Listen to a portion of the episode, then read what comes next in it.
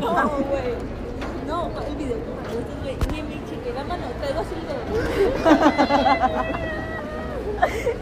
Así como güey. No lo podía decir. La imagen. Llegando de. Nada, sin la boca de la. Muy bien, vamos a continuar.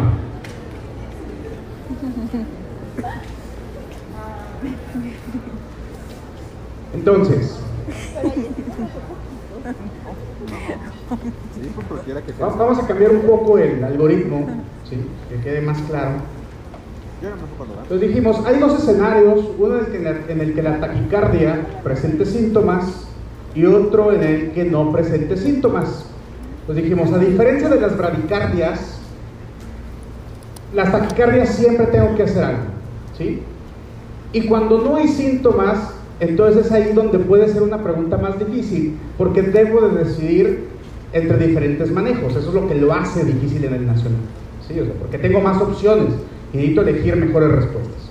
Entonces, tengo una taquicardia estable. O no tengo ninguno de los síntomas que habíamos mencionado. No hay hipotensión, no hay insuficiencia cardíaca aguda, no hay choque, no hay alteración mental aguda y no hay dolor torácico de tipo isquémico. ¿Sí? Ninguno de esos cinco. Insisto, si me dicen que tiene palpitaciones, ¿palpitaciones entra en alguno de esos cinco?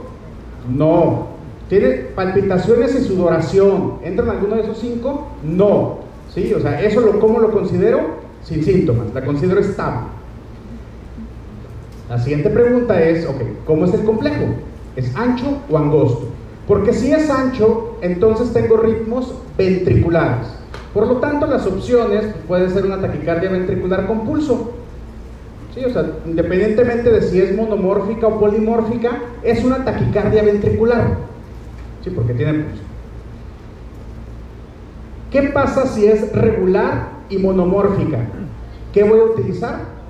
Adenosina. No es regular ni monomórfica, entonces utilizo cualquiera de estos tres. O sea, voy a utilizar o procainamida o miodarona o. ¿Queda claro? Ahora, ¿qué pasa si es de complejo ancho y es irregular? Pues amiodarona, procainamida. Y aquí no puedo utilizar adenosina y tampoco se recomienda utilizar calcio antagonistas. O sea, bloquean o desencadenan arritmias o no funcionan. Por eso si es irregular, pues no hay opciones más que amiodarona, procainamida. Ahora, ¿qué pasa en aquellas taquicardias de complejo angosto? O sea, las que son supraventriculares, que puede ser fibrilación auricular, flutera auricular o taquicardia supraventricular. ¿Sí? No hay más opciones. Paso número uno, y eso anótenlo porque esta pregunta le encanta al nacional. Paso número uno, en taquicardias de complejo angosto, estables, maniobras vagales. Maniobras vagales. ¿Queda claro? Oiga, doctores, si tiene FA y sabemos que maniobras vagales. Si está estable, primero ponle maniobras vagales, ¿no? Mientras vas pidiendo los- el resto de los medicamentos. Porque eso dice el algoritmo. ¿Sí queda claro? Entonces, por favor, anótenle, porque también esto los confunde. ¿Cuál es el único escenario en donde maniobras vagales va a ser respuesta? Taquicardia estable de complejo angosto. Porque luego quieren contestar maniobras vagales en las de complejo ancho. Maniobras vagales es respuesta en taquicardias estables de complejo angosto. Nada más. Ahora, maniobras vagales no funcionaron. ¿Es regular? Sí. ¿Qué dejo? Adenosina. No es regular. ¿Qué dejo? Beta bloqueadores o calcio antagonistas no dihidropiridinas. O sea, metoprolol, tenolol, verapamilo, litiaceno. ¿Queda claro? Pues ahí está. Este es el algoritmo con todo y medicamentos. Ahora, si tiene síntomas, no me importa qué arritmia sea. Tiene síntomas, ¿cuál es el tratamiento? Terapia eléctrica. ¿sí? Y nada más para complementarlo mejor, si es ancho y además regular, entonces la inicial va a ser con 100 joules, cardioversión sincrónica con 100 joules. ¿sí? Si es irregular, se recomienda dar dosis de desfibrilación. ¿Por qué es irregular? Si es de complejo ancho, irregular. O sea, es una taqui. Si es de complejo ancho, irregular, ¿cómo se llama? Taquicardia ventricular polimórfica con pulso. ¿Sí? Porque si no tiene pulso, si tengo un, un ritmo de taquicardia ventricular polimórfica sin pulso, ¿a dónde me voy? Desfibrilo. Sí, excelente. Por eso el trazo de taquicardia ventricular es uno de los más importantes. Porque el hecho de que tenga pulso no determina qué voy a hacer. Sí, entonces, vean, tengo complejo ancho y es irregular. La recomendación es desfibrílalo porque de aquí a que coincida con una R puedes pasar tres horas, ¿no? Oye, ¿qué haces? ¿Por qué no llegaste a la casa? ¿Estás de guardia? No, estoy esperando que coincida con una R. ¿Sí? Esas las recomendaciones, no. Desfibrílalo porque difícilmente va a coincidir. Si es angosto y es regular, de 56 joules. Si es angosto y es irregular, como una FA, de 120 a 200. Si es bifásica. Ahora, si no sé si mi carro rojo tiene corriente bifásica o monofásica, ¿qué hago? Pues ante la duda no hay duda, no sé. Súbele a todo lo que da. A, to a todo, ¿sí? Y ya. Sí, o sea, ante la duda no hay duda, súbele a todo y descarga. ¿Queda claro? Muy bien. Entonces, básicamente ese es el resumen del algoritmo. Complejos angostos estables, maniobras vagales y si regular adenosina, inestables, terapia eléctrica. Complejos anchos estables, adenosina si irregular, sino procainamida, miodarona, sulfandalol, si es inestable, terapia eléctrica. Entonces, este imprima, no este apúntenlo, porque básicamente es el que resume el tratamiento de las taquicardias con pulso. Sí, o sea, taquicardias en pacientes vivos. ¿Queda claro? Perfecto. ¿A qué corresponde cada uno de los trazos? Entonces, fíjense, vamos a empezar. Taquicardia supraventricular. ¿Cuál de las cuatro opciones es el trazo de una taquicardia supraventricular? ¿Sí? 30 segundos. En 30 segundos debemos llegar al diagnóstico. ¿Sí? A, B, C o D. ¿Cuál de los cuatro trazos es una taquicardia supraventricular?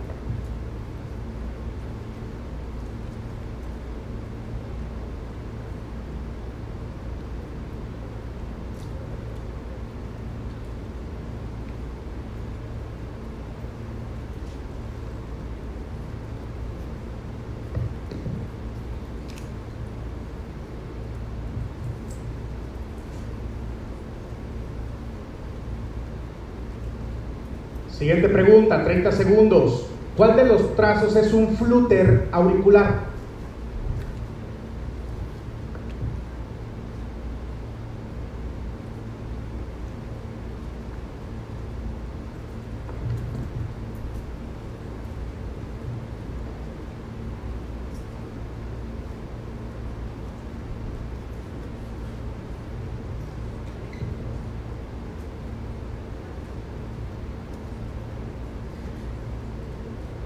Veinte segundos. ¿Cuál de los trazos es una taquicardia ventricular monomórfica?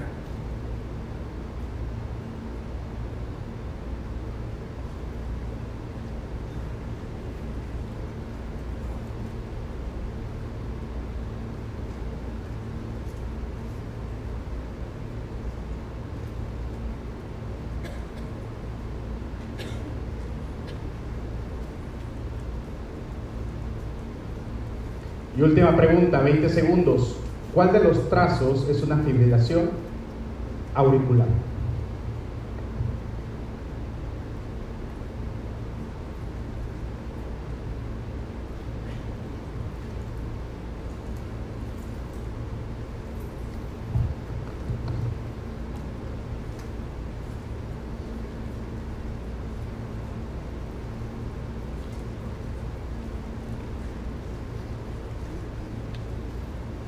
Muy bien, ¿qué características tiene una taquicardia supraventricular? ¿Complejo qué? Angosto, regular Sí. y frecuencia cardíaca por arriba de cuánto? 150. ¿Cuál de los trazos cumple esa condición? Sí. C, por un 100%. C, 81%. Siento, recuerden, taquicardia supraventricular es aquel ritmo, complejos angostos, y luego tiene un tape aquí. No. ¿Qué le podríamos poner de apellido? Por entrada nodal. Sí, entonces, taquicardia, complejos angostos, regularidad, y frecuencia cardíaca más de 150, que eso es la que me ayuda a distinguirlo de el flúter. Ahora, ¿cuál de los ritmos es un flúter auricular? Perdón, es que necesito Entonces dijimos, a ver, flúter auricular, los complejos ¿cómo son? Angostos, tiene ondas F o dientes de sierra. Y lo logro distinguir de una FA porque aparte esta parte va a ser igual a esta, igual a esta, igual a esta, y la frecuencia cardíaca va a ser menos de 150. ¿sí? Entonces, por un 100%, flúter auricular opción D, 85%.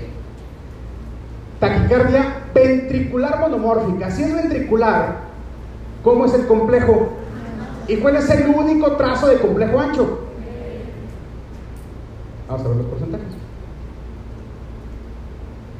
85%, igual. 7% pone uno de complejo angosto. Por eso insisto, el paso número uno es ver cómo es el complejo.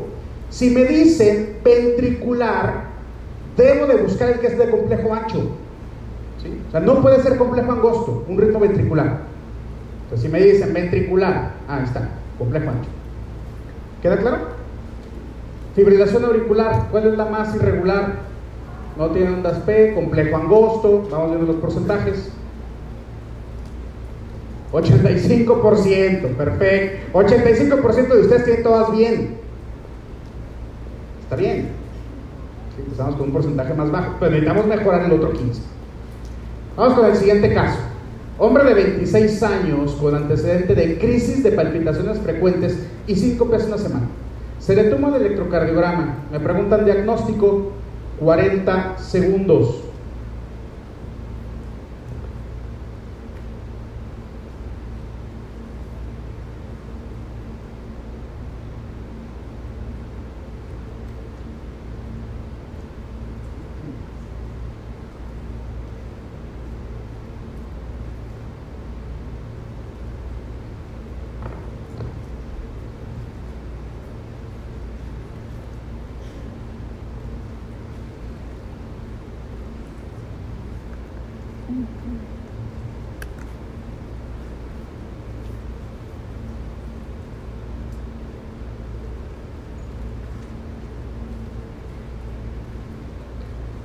¿Cómo es el complejo? ¿Cuál opción quito? La 4. Ahí está, la quito. Porque para ser ventricular, ¿cómo debería ser el complejo? Ancho, perfecto. Tengo tres opciones. ¿Cuál puedo quitar? ¿Tiene ondas P? ¿Es regular? Entonces, ¿cuál quito? FA. ¿Por qué? ¿Por qué regular y tiene onda P? ¿Puede ser flúter? Doctor, no estoy seguro si estos pueden ser dientes de sierra o no. Tiene 150 de frecuencia cardíaca. ¿Puede ser flúter? No. ¿Qué es? Taquicardia supraventricular. Vamos a ver los porcentajes. 71%. 14% pone FA. No todo el nacional es FA. ¿Sí? O sea, la FA es irregular. Este no, no es irregular. Y luego dijimos, a ver, la FA esto va a ser diferente en todos los latidos. ¿Sí? No va a tener onda P. Este es regular. No es FA. o sea, me debe de quedar muy claro el trazo de fibrilación auricular, ya sea para no confundirlo con los otros trazos o para contestar la pregunta de manera correcta. Seguimos con el caso. 30 segundos.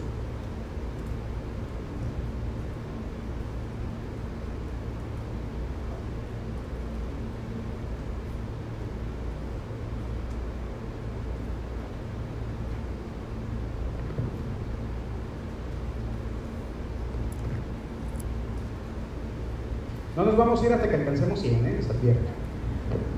Es algo. Yo ya dice que llego tarde.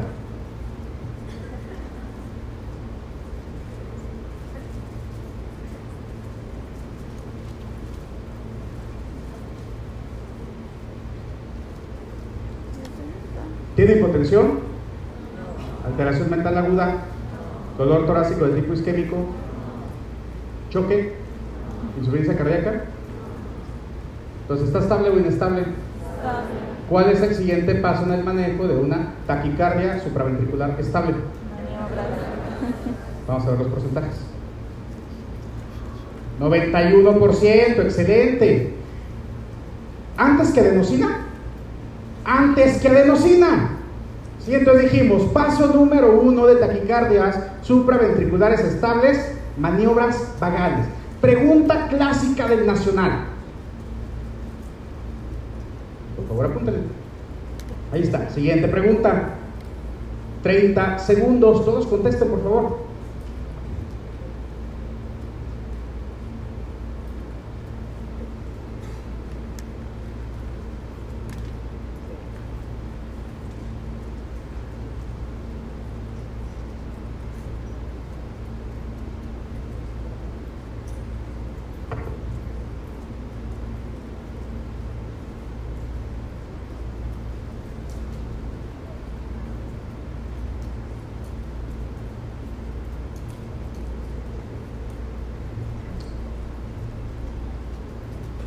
Ya ve, no revirtió con maniobras vagales. Por eso desde el principio le puse adenosina. Entonces, si con maniobras vagales no revierte, ¿cuál es el siguiente paso? Porque es regular y es monomórfica. Vamos a ver los porcentajes. 96%, ya casi alcanzamos el 100. Probablemente sí nos podemos ir. Siguiente pregunta. 30 segundos.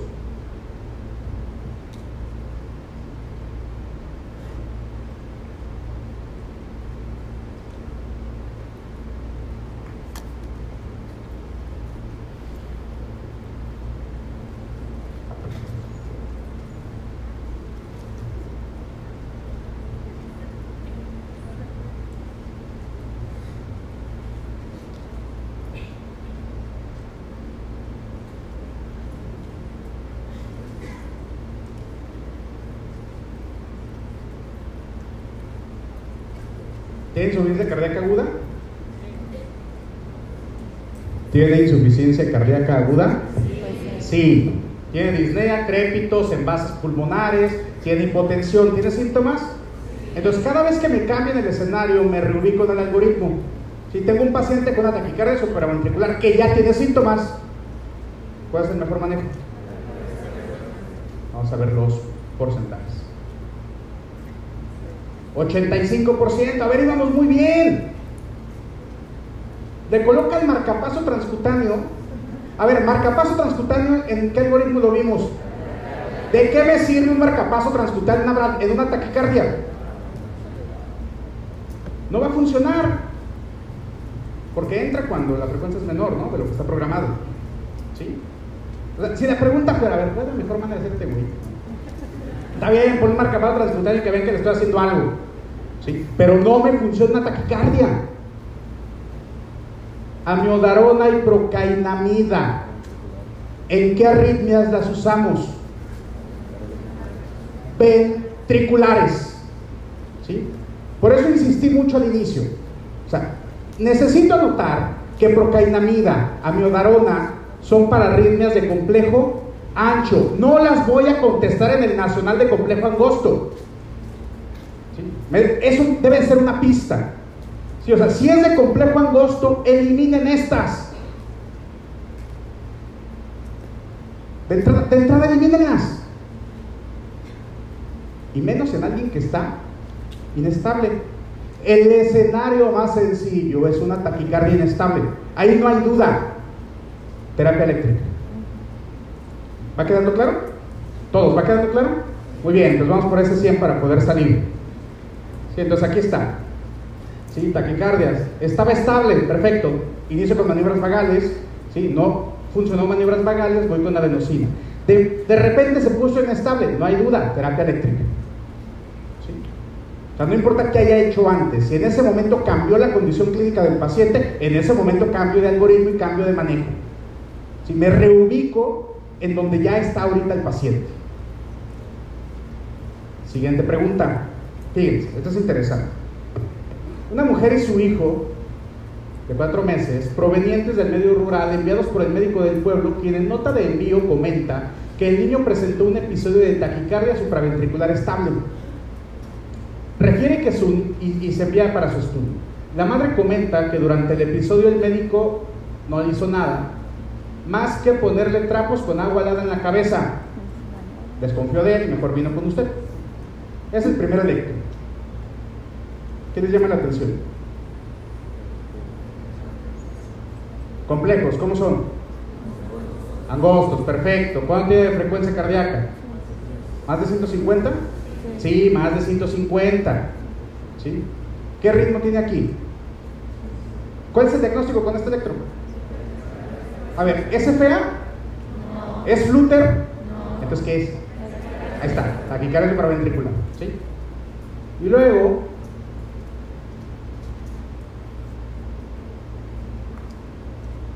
¿qué les parece? Cuatro meses, ¿no? Normal. Acuérdense que en los lactantes la frecuencia cardíaca de 150 es normal, ¿no? El problema es cuando son arriba de 200. ¿sí? ¿Tiene ondas P? Pues, ¿qué pasó con esta? Revirtió. 40 segundos para que contesten la pregunta.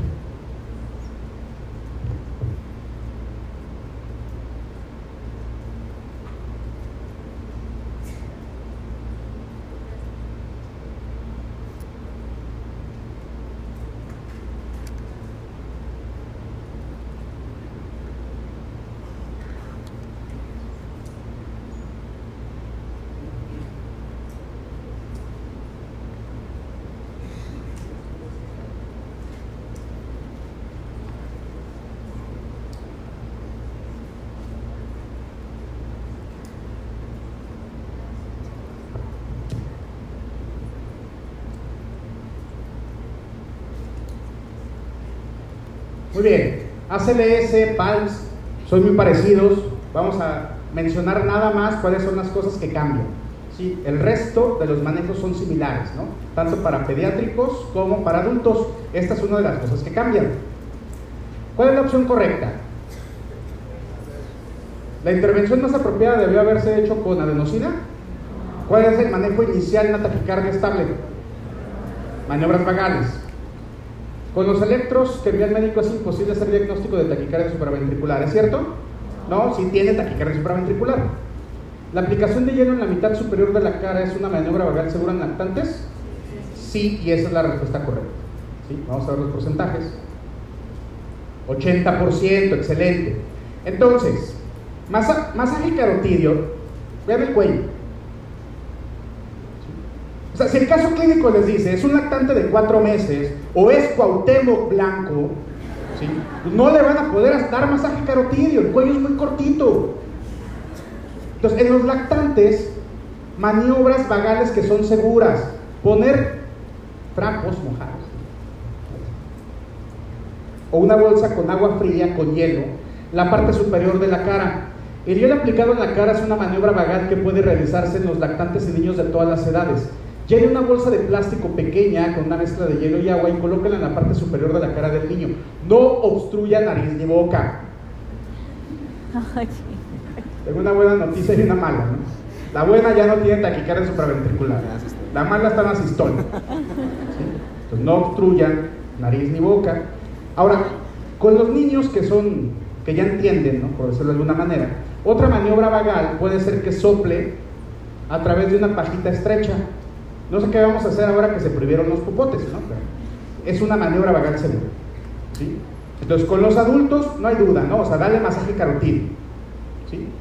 Lactantes, niños pequeños y Cuauhtémoc blanco, ¿sí? Pues pónganle agua o hagan que hagan maniobra de basal, soplando a través de una pajita estrecha. ¿Queda claro? Entonces, son de las diferencias dentro de los algoritmos de tratamientos de taquicardias. Maniobras vagales que pueden ser diferentes. ¿Dudas con taquicardias? Muy bien, ahora vamos con los pacientes muertos. Los pacientes muertos van a ser todos aquellos pacientes en los que no palpo el pulso o no estoy seguro si palpo pulso. Recuerden, ante la duda, no hay duda. No sé si el pulso que estoy sintiendo es mío o del paciente, lo trato como si estuviera muerto. ¿Sí? No, no estoy seguro, pues dale maniobras vagales, ¿no? Pero dale compresiones torácicas. Si le doy compresiones torácicas, no pasa de que me entre la madre y me aviente, ¿no? Ay, disculpen, perdón, me equivoqué de cama, ¿no? Entonces, si no estoy seguro, lo trato como si estuviera muerto. Muy bien, paso inicial en todos los escenarios. ¿sí? Primero, no responde, no respira o no respira normalmente. ¿sí? O sea, y eso es muy importante porque luego vemos a alguien boqueando y, oye, vas a hacer algo, espérate, es que todavía respira, está boqueando. Aquí dice que no respira. O sea, no va a hacer nada, no hasta que deje de respirar hago algo. No, o sea, si boquea, no respira. Sí, o sea, haz algo. Paso número uno, activar el sistema de respuestas a emergencias. No importa si es en la etapa eh, prehospitalaria o dentro del hospital. Y tienes que decir, obtén un desfibrilador, un DEA, inicia reanimación cardiopulmonar si no está disponible el DEA, y en cuanto esté disponible, suspendes RCP e inicias el, el DEA. Diferencias, diferencias de niños o adultos, ¿no? Aquí es donde vamos a tener otras diferencias. Fíjense. En adultos no hay duda. Si está solo y sin teléfono móvil, que no sé en qué escenario puede hacer eso posible, deja a la víctima para activar el sistema de respuestas de emergencias y obtener el DEA antes de comenzar el RCP. Si no, mande a alguien en su lugar y comience RCP de inmediato. ¿sí? O sea, dicho de otra manera, antes del 2010, ¿no? O sea, había mucha controversia. Bueno, paro presenciado, paro no presenciado. ¿Sí? Ahora ya no hay controversia, es adulto, sí, está en paro, sí, pide ayuda primero y luego regresa. Sí, o sea, nada de que primero le doy un ciclo y luego pido ayuda. Sí, en adultos no. Porque ¿cuál es la principal causa de arresto cardíaco en adultos? Enfermedades cardiovasculares. ¿Sí? O sea, la primera causa de arresto cardíaco en adultos son enfermedades cardiovasculares. Infartos, insuficiencias cardíacas, trombosis, ¿no? En niños no. ¿sí? Entonces, primera diferencia. Niños entre un año y la pubertad, o sea, antes de que sean pubertos, o lactantes, aquí sí voy a diferenciar si fue presenciado o no. ¿sí? En la edad pediátrica, si el paro es presenciado, entonces voy a hacer lo mismo que en los adultos. ¿sí? O sea, lleva el niño, ¡pum! se desmayó. ¿Qué hago? No tiene pulso, no respira, perfecto. Voy, pido ayuda y luego regreso. Si el paro no fue presenciado, lo primero que debo de hacer es dar un ciclo. Dar reanimación cardiopulmonar por dos minutos y luego voy a pedir ayuda y regreso. ¿Sí? O sea, no voy a pedir ayuda y ya me olvido del niño. ¿Sí? Es la diferencia. El niño sí voy a diferenciar entre si fue presenciado o no. Si lo presencio, si, si, estoy viendo que el niño cayó en paro, entonces voy, pido ayuda y regreso. ¿Sí? Si no lo presencié, si de repente voy caminando por la calle, ups, ay, un niño, ¿no? en paro, ¿no? y no supe cuándo, entonces primero le doy un ciclo de reanimación y luego ya pido ayuda y regreso. Porque ¿cuál es la principal causa del paro cardíaco en niños? Hipoxia. Hipoxia es la primera causa de paro cardíaco en niños. Por eso en ellos, si no lo presencié y no sé cuánto tiempo lleva de hipoxia, le doy primero un ciclo y luego pido ayuda. ¿Queda clara la primera diferencia? Segunda diferencia. Si hay diferencia entre si hay un reanimador o dos. En los adultos no. En los adultos voy a iniciar con 30 compresiones, dos respiraciones por dos minutos, que básicamente es un ciclo, ¿no? Cinco ciclos. Y ahí tengo la reanimación sincrónica o la reanimación asincrónica. ¿A qué se refiere la reanimación sincrónica? 30 compresiones por dos respiraciones. ¿sí? Pero ¿qué pasa cuando ya tengo una vía aérea controlada? Una cánula laringea, ya lo intubé, tengo que hacer reanimación asincrónica. ¿sí? O sea, durante dos minutos sin parar doy compresiones torácicas y cada 6 a 8 segundos una ventilación. ¿sí? Por eso se llaman asincrónicas. Entonces, la reanimación puede ser sincrónica o asincrónica. Si ya tengo asegurada la vía aérea, entonces voy a dar reanimación asincrónica. Dos minutos ininterrumpidos de compresiones torácicas y lleva a su propio ritmo la ventilación con presión positiva. ¿Queda claro? Muy bien. Ahí no hay duda, 30 por 2, 5 ciclos, que equivale a 2 minutos. En niños no. En niños, si hay un solo reanimador, se hace igual. 30 compresiones, 2 respiraciones. Pero si hay dos, como la principal causa de arresto cardíaco es hipoxia, entonces la recomendación es 15 por 2. por 10 ciclos. O sea, 15 compresiones, 2 respiraciones, si hay dos reanimadores. ¿Queda claro? ¿Todos queda claro? Muy bien, entonces la diferencia ¿sí? entre la etapa pediátrica y los adultos. Ya todo lo demás pues, ya son cosas que se cambiaron desde el 2010, otras en el 2015. ¿sí? Ya dicen, ¿sabes qué? Ya no vamos a poner que al menos sean 100. Porque luego había unos que llevan con mucha injundia y los llevan a 180. ¿sí? Y el problema de llevarlo a 180 es que no dejaban que el ventrículo se llenara y al final de cuentas era lo mismo. ¿sí? Por lo tanto decimos, bueno, que la frecuencia sea entre 100 y 200, y 120, perdón. 100 y 120. Que sean efectivas, dar compresiones, ¿no? y luego ya llegamos a los algoritmos. Punto importante. Primero, necesito pedir ayuda, ¿no? ¿Qué pasa antes de pedir ayuda? Pues confirma la seguridad de la escena. ¿Qué pasa si el paciente está aquí a la mitad de la avenida de Lázaro Cárdenas? ¿Ahí me quedo? No, o recórrelo, ¿no? O sea, lo, lo puedo mover. A diferencia de TLS, esto sí los puedo mover, porque en esto no sospecho que vayan a tener lesión de columna cervical. No es un paciente traumatizado, el paciente, problema fue su corazón. ¿sí? Pues muévelo. Por eso aquí sí se recomienda la hiperextensión. ¿sí? Hiperextensión del cuello, mejor vía aérea en ATLS no, porque necesitamos reducir la movilidad, ¿no? la movilidad del cuello. Por son de las dos recomendaciones que difieren en los protocolos. La víctima no responde, pedir ayuda en voz muy alta, o sea, grite, que se encuentran cerca, activar el sistema de respuesta a emergencias y luego ya dice, a ver, ¿qué pasa si respira y hay pulso? Pues no lo abandones, quédate con él, apoyo moral, espérate que llegue el servicio de emergencias. o sea, respira, hay pulso, ¿no? Acompaña. ¿Qué pasa si hay pulso pero no respira?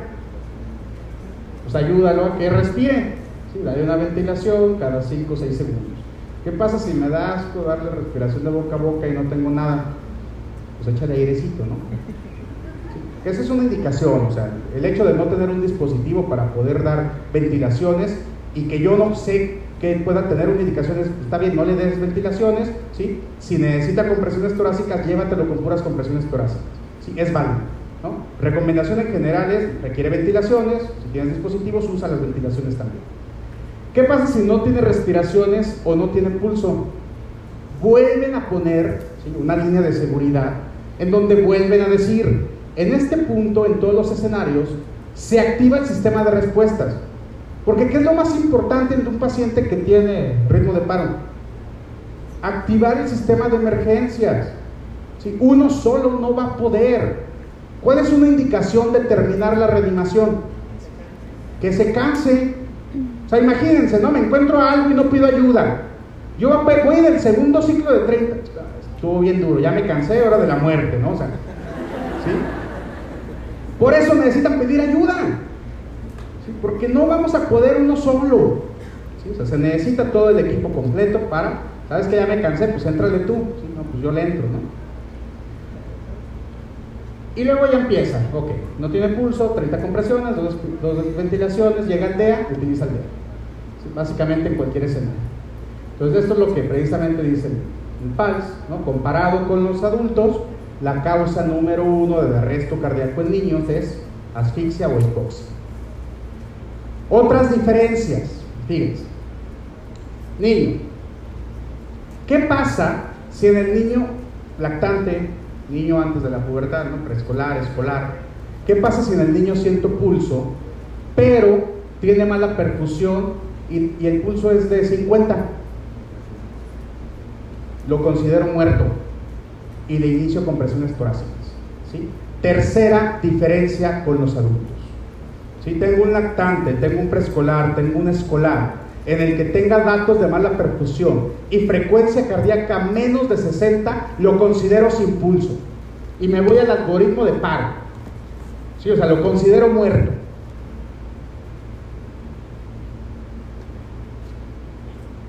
Por eso inicio el. Pues, dijimos, pacientes muertos que no tienen pulso, cambia el manejo y primero empiezo con C y la C siempre voy a iniciar con compresiones torácicas y luego ya con ventilaciones.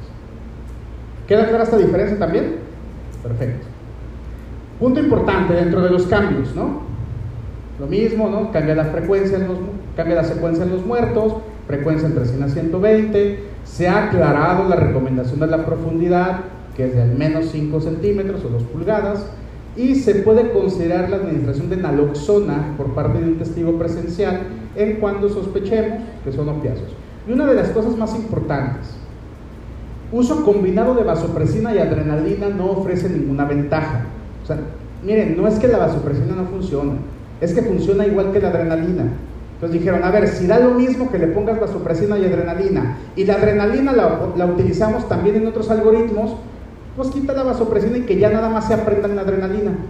Entonces, para hacer los algoritmos más fáciles de recordar y que no sean tantos medicamentos los que uno tiene que aprenderse, dicen, deja adrenalina para todos y ya. ¿Sí? O sea, doctor, si tengo vasopresina, ¿puedo usarla? Pues sí, sí puedes usarla, pero pues, no va a ser superior a la adrenalina y además la adrenalina es más barata y además la encuentras en todos lados. ¿sí? Entonces, pues, mejor los, se cambiaron todos los algoritmos a que pues, pone adrenalina, da igual. Punto importante. En el caso de un paro cardíaco, en una víctima adulta con testigo presencial y con disponibilidad inmediata de un DEA, es razonable que se utilice el desfibrilador lo antes posible. Porque luego les ponen un ritmo desfibrilable y les dicen, ¿cuál es el siguiente paso? ¿Compresiones torácicas o desfibrilar? ¿Qué contestan? ¿Antes de dar compresiones torácicas? Sí, porque eso dice. Sí, o sea, tienes un ritmo desfibrilable y tienes un desfibrilador, úsalo. ¿Y cómo sé en el nacional si tengo un desfibrilador? ¿Te lo ponen de opción? Sí, lo tienes. ¿Sí? O sea, si viene ahí desfibrilar, úsalo. ¿Sí? Ok, no lo tengo. Inicia con presiones torácicas. ¿Cuánto? ¿Me espero los dos minutos o me espero los cinco ciclos? No, en cuanto llegue, lo suspendes, así vayas en el... Llevas tres compresiones. ¿Sí? Llega el DEA, quítate. O sea, no vas a terminar el ciclo. Quítate, conéctale el desfibrilador o conéctale el DEA. Porque si tienes un ritmo desfibrilable, ¿qué es lo mejor? Pues desfibrilar. ¿sí? O sea, no, un ritmo desfibrilable no lo vas a sacar con compresiones torácicas. ¿Cuál es el mejor tratamiento para un ritmo desfibrilable? Desfibrilar, entonces. Si lo tienes, úsalo. Si, si iniciaste las compresiones y llega el DEA o el desfibrilador, quítate, conéctaselo y hay ritmo desfibrilar. ¿Queda claro? ¿Todos? ¿Queda claro? Muy bien. Entonces, básicamente no se trata, ¿no? Vean. Iniciar reanimación cardiopulmonar con letras grandes y hasta arriba y negritas. Administrar oxígeno. Vean cómo es menos importante en los pacientes muertos el oxígeno. Porque el oxígeno, ¿quién lo utiliza? ¿Los vivos o los muertos? Los vivos, ese está muerto, por eso no es tan importante el oxígeno. ¿Qué es más importante para un muerto? Que lata el corazón. ¿Sí? Por eso primero le doy prioridad, primero le doy prioridad a las compresiones torácicas, antes que el oxígeno. Entonces verifica ritmo, ya dependiendo de todas, y farmacoterapia, acceso intravenoso, dispositivo avanzado y todos los demás anexos. Entonces prácticamente el algoritmo queda así. Iniciar reanimación cardiopulmonar.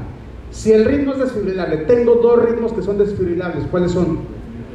Fibrilación ventricular y por eso les decía, uno de los ritmos más importantes que me debo de aprender es el ritmo de taquicardia ventricular. Porque si tiene pulso, me voy a los algoritmos de taquicardia. Pero si no tiene pulso, ¿qué hago? Desfibrilo. Por eso me debe de quedar claro ese, ese ritmo. ¿sí? No tiene pulso y es un ritmo de TB, o sea, de taquicardia ventricular. ¿Qué es lo primero que voy a hacer? Está, desfibrilar, descarga eléctrica. Y después de la descarga, ¿qué hago? ¿Checo pulso y checo ritmo? A ver, tengo un paciente en FB, descargo, ¿checo pulso y checo ritmo? No, ¿qué dice que haga inmediatamente después? Reanimación cardiopulmonar. ¿Sí? O sea, en cuanto, en cuanto desfibrilo, el siguiente paso inmediato es inicia compresiones torácicas. ¿Tienes vía aérea asegurada? No. Entonces vas a dar reanimación cardiopulmonar sincrónica. ¿Sí? 30 por 2, 5 ciclos. Ya tengo la vía aérea asegurada, entonces la sincrónica, dos minutos de compresiones, ¿sí? y la ventilación va por su cuenta. ¿Queda claro? Después de esos ciclos, ahora sí, checa pulso y checa ritmo. Sigue muerto, o sea, no tiene pulso. Y sigue teniendo un ritmo desfibrilable. ¿Qué hago? Vuelvo a desfibrilar. Después de desfibrilar, de nuevo inicio inmediatamente reanimación cardiopulmonar y administro adrenalina. Y luego dice, considera la posibilidad de usar dispositivo avanzado para la vía aérea. Entonces vean, llevo una descarga RCP, sigo en ritmo desfibrilable y sigue muerto, segunda descarga RCP, pongo adrenalina, ¿sí? Termina el ciclo, ritmo desfibrilable, o sea, sigue muerto y sigue en ritmo desfibrilable, tercera descarga y ¿qué pongo? Amiodarona. ¿Sí? Entonces, en ritmos desfibrilables, ¿cuál es el primer fármaco que administro? Adrenalina. ¿sí? Y después, ya administré adrenalina, ya llevo tres descargas. ¿Cuál es el otro fármaco que utilizo?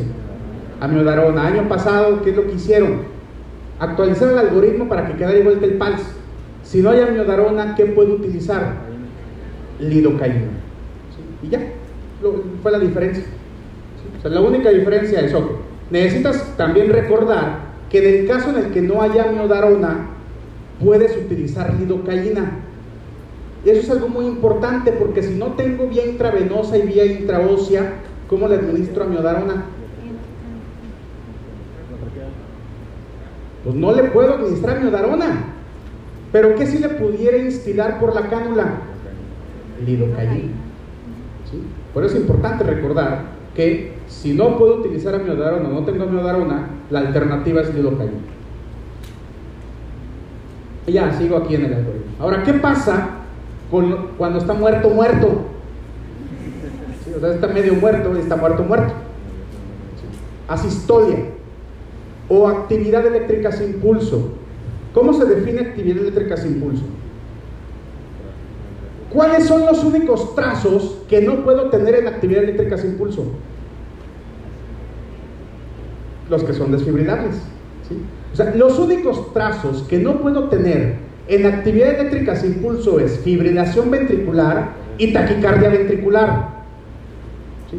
Porque actividad eléctrica sin pulso se define como un trazo en el electro, puede ser hasta sinusal si quieren. ¿sí? O sea, es un trazo en el electro organizado pero sin pulso. Entonces, el único que no puedo tener es una taquicardia ventricular. Porque si tengo taquicardia ventricular y no tiene pulso, no es actividad eléctrica sin pulso, que es taquicardia ventricular sin pulso. Eso es muy importante. ¿sí? Porque luego, si ven un trazo de taquicardia ventricular y no tienen pulso, dicen, ah, están en actividad eléctrica sin pulso. No, es un ritmo desfibrilable. Por eso, vuelvo a insistir, el trazo de taquicardia ventricular es uno de los más importantes que deben de aprenderse. Porque si tiene pulso, me voy a algoritmos de taquicardia. Si no tiene pulso, no es actividad eléctrica sin pulso, es taquicardia ventricular sin pulso y lo desfibrilo. Actividad eléctrica sin pulso puede ser un ritmo sinusal. Sí, puede ser un ritmo sinusal que no tenga pulso. ¿sí? Tiene actividad eléctrica sin pulso. ¿Queda claro? ¿Cuál es la, la, diferencia entonces de los ritmos no desfibrilables? Que el único fármaco que puedo utilizar es adrenalina. No utilizar nada más. No hay otro fármaco que vaya a poder utilizar. En ritmos no desfibrilables, el único fármaco que voy a poder utilizar es adrenalina.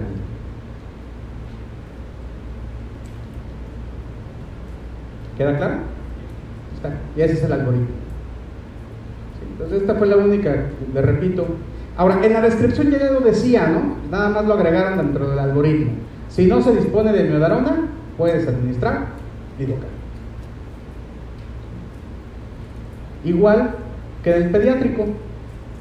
Sí, aquí se dice miodarona o lidocaína, ¿no? Prácticamente es la actualización. Vean, la única diferencia que hicieron es esta: amiodarona, lidocaína, amiodarona o lidocaína. Muy bien, ahora, mmm, diferencias con niños, nada más es la dosis de desfibrilación.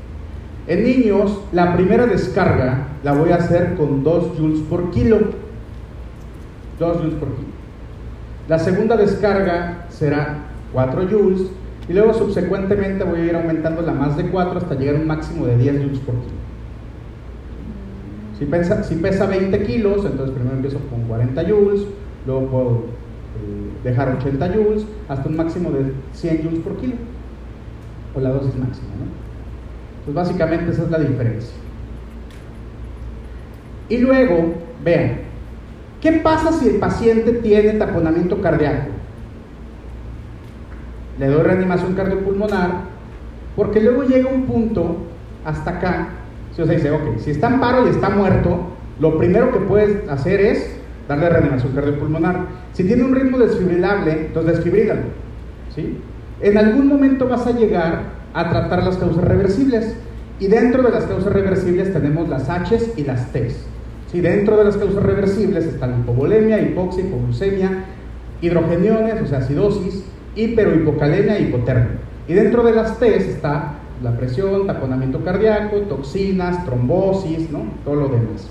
Entonces, tenemos en algún momento del algoritmo, tratamos las causas reversibles, por lo tanto, en primer lugar necesitamos reanimación cardiopulmonar. Es la parte importante en los ritmos de paro. Y desfibrilar es la parte importante en los ritmos desfibrilares. Si no olvidan eso, no van a tener ningún problema con contestar. Básicamente. ¿Cuáles son los fármacos que se pueden instilar por la cánula? Los que son liposolubles. o sea, se puede instilar atropina, lidocaína, epinefrina, adrenalina, y naloxona. Se pueden instilar por la cánula, de manera que si necesito ponerle miodarona y no tengo una vía ni intravenosa ni intraósea, puedo ponerle lidocaína instilada por la cánula. Por eso es importante entender que en caso de que no utilice miodarona o no tenga miodarona, la alternativa es lidocaína.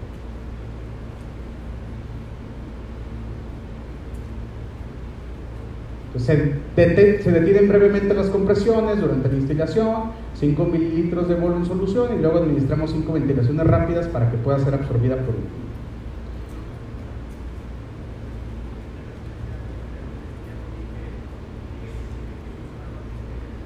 No, sí, aquí. O sea, cada vez que terminas el RCP, ahí debes de checar ritmo y pulso. ¿Sale?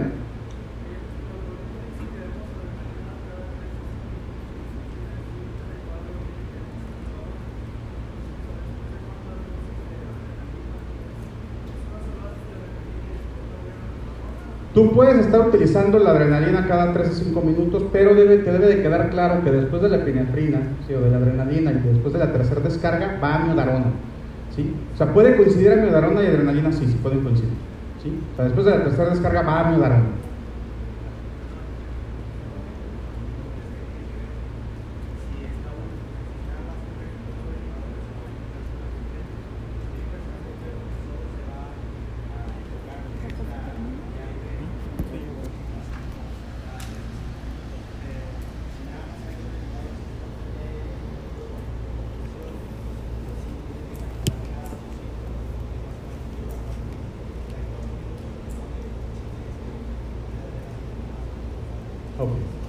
Muy bien, ¿dudas con esto? Entonces, esos fármacos los puedo utilizar, los instilo. esto es una fibrilación ventricular. ¿sí? Ritmos desorganizados, puedo tener algunas ondas, ¿no? pero básicamente después tengo picos. ¿sí? O sea, es el ritmo más desorganizado que existe.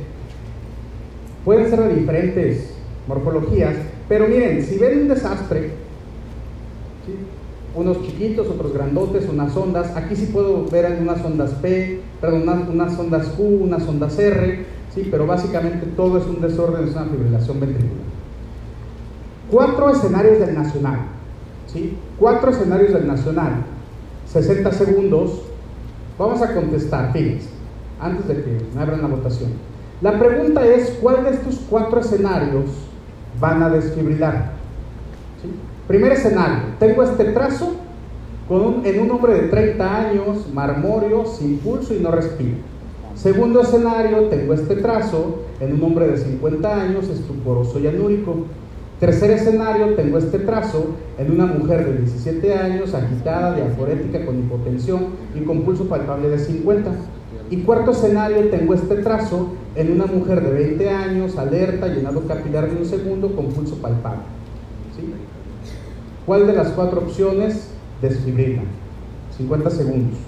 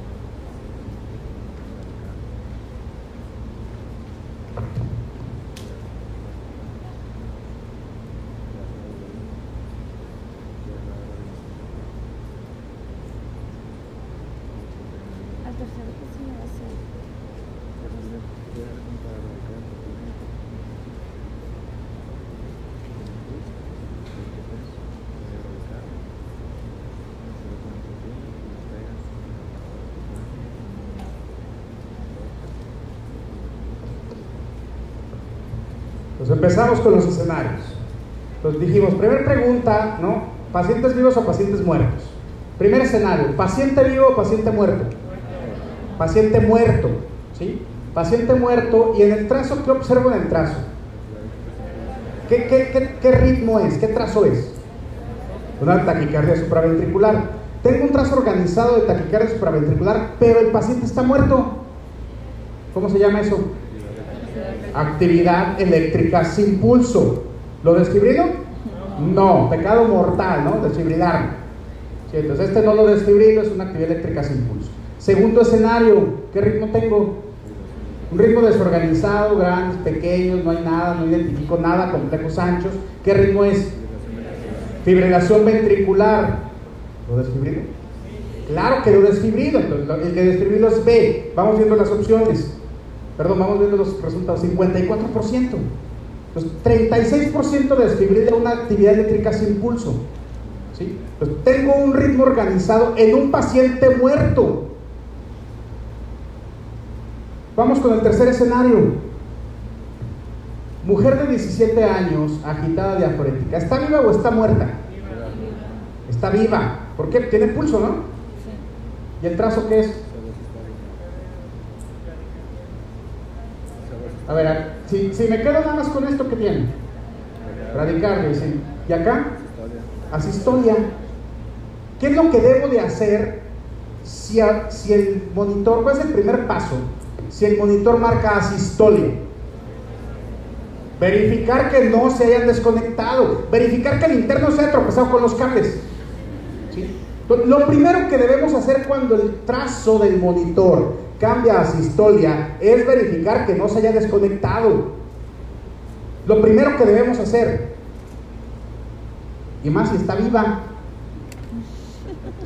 Ahora, si tuviera 50 de frecuencia cardíaca con hipotensión y con diaforesis, ¿qué tendría? Una bradicardia sintomática. Excelente. Y luego tengo este trazo. Tengo complejos anchos, tengo latidos ventriculares. ¿Este qué es? Taquicardia ventricular. ¿Está viva o está muerta? Está viva. ¿Está estable o está inestable? Taquicardia ventricular con pulso estable. Monomórfica o polimórfica. Pues ahí está, cuatro escenarios del nacional. La primera, actividad eléctrica sin pulso. La segunda, fibrilación ventricular. La tercera, pseudoasistolia, porque tengo la asistolia del monitor, pero la paciente está viva. Y la cuarta, tengo una taquicardia ventricular monomórfica con pulso estable. ¿Cuál es el tratamiento para el primer escenario? Porque son cuatro escenarios del nacional con cuatro preguntas. ¿Cuál es el siguiente paso aquí? Compresiones torácicas, ahí no hay duda, perfecto, aquí desfibrilo. ¿Aquí qué hago? Ya revisé, está bien, no, es una, taqui- es una bradicardia sintomática. ¿Cuál es el primer paso? Atropina. Eso dice el algoritmo. Tienes una bradicardia con síntomas, paso número uno, atropina. ¿Y aquí qué le dejo? ¿Qué?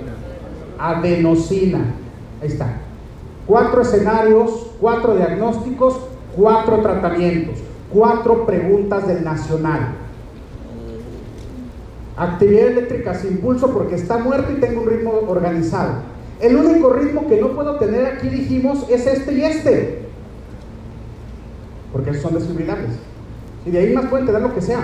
Entonces, actividad eléctrica sin pulso, siguiente paso, compresiones torácicas. Tengo un paciente con FB, desfibril. Tengo un paciente con una bradicardia sintomática, inicial atropina. Mejor manejo, ¿cuál es? Marcapaso transcutáneo, dijimos. El mejor manejo es marcapaso transcutáneo. Último escenario, taquicardia ventricular con pulso estable, monomórfica. Adenosina. ¿Queda claro? Sí, perfecto. Es lo que dice ¿no? la redacción del ACLS. Siempre verificar en caso de asistolia que el equipo no falle. Y más si el paciente está vivo. ¿Dudas con esto? Pues ahí está, fíjense. Asistolia o actividad eléctrica sin pulso, compresiones torácicas. Tengo taquicardia ventricular sin pulso, ¿sí? ya sea monomórfica o polimórfica, o fibrilación ventricular, chicharrón.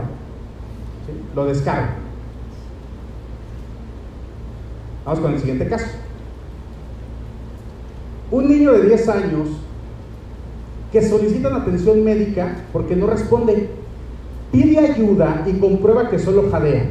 Tras detectar que no tiene pulso, comienza, comienza ciclos de compresiones y ventilaciones con una frecuencia de compresiones entre 100 a 120 y una relación compresión-ventilación de 30 por 2. Llega un compañero y le conecta un monitor cardíaco al niño que revela el siguiente ritmo.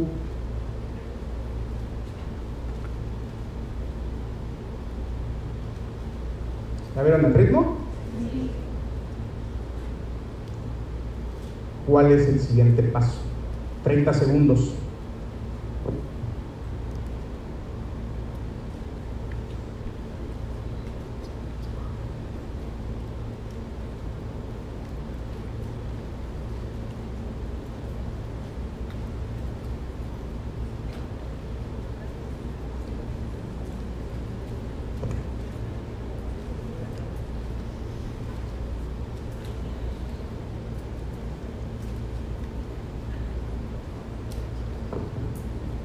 ¿Está vivo o está muerto?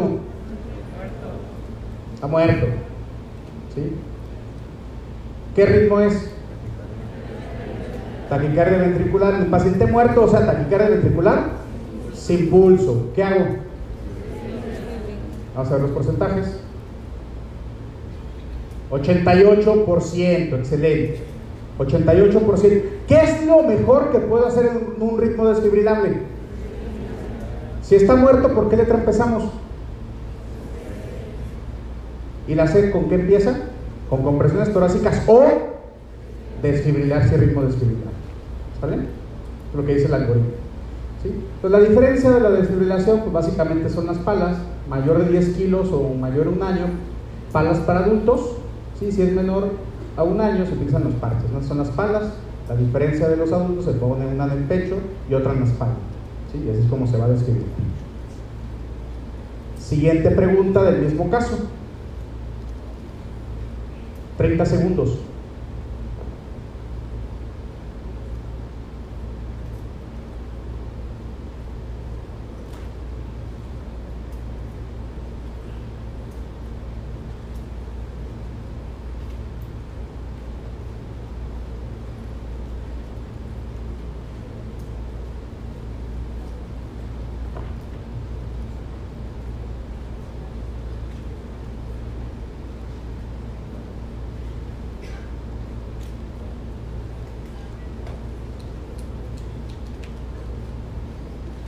Muy bien, se reinició la reanimación cardiopulmonar, ¿sí? dos minutos, checo pulso y checo ritmo.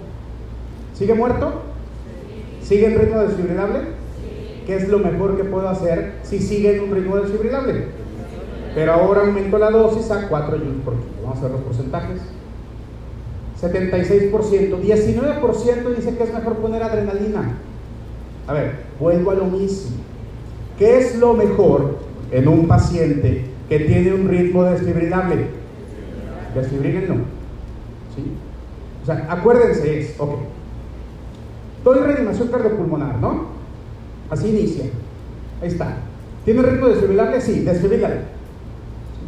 Checa pulso, checa ritmo. Y ahí considera, ¿sí? O sea, ya tener un acceso intravenoso o intraóseo. Pero si después de los dos minutos continúa en un ritmo desfibrilable, ¿qué vas a hacer? Desfibrilarlo. ¿Sí? ¿Por qué? Porque es lo mejor que puedo hacer ante un paciente que sigue teniendo un ritmo desfibrilable.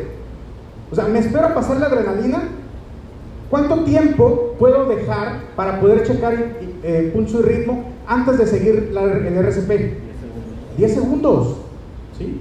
O sea, 10 segundos. O sea, si sigue siendo desfibrilable, desfibrílalo y reinicia la reanimación cardiopulmonar. Porque es la manera en la que lo vas a sacar. Llega un tercer compañero, establece un acceso intraóseo y le administra una dosis de adrenalina durante las compresiones, ¿no? Bueno, no voy a suspender las compresiones por administrar adrenalina. Después de la segunda descarga, tras terminar el ciclo, se presenta el siguiente ritmo.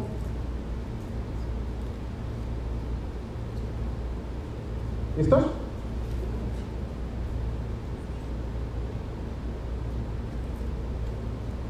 30 segundos.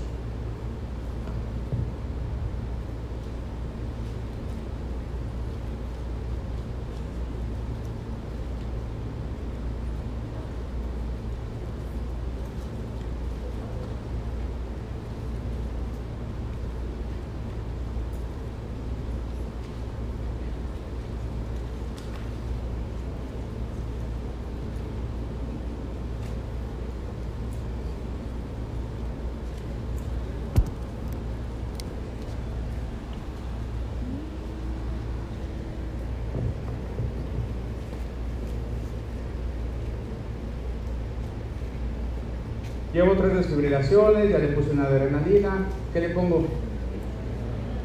Vamos a hacer los porcentajes. 60%. Ya le pusieron adrenalina. Oiga, doctor, pero tiene acceso intravenoso y vienen puras opciones IB. ¿Cuál es la mejor respuesta? ¿No? Todas son IB. ¿no? Ahí está. Entonces, ya, ¿le pongo adrenalina otra vez?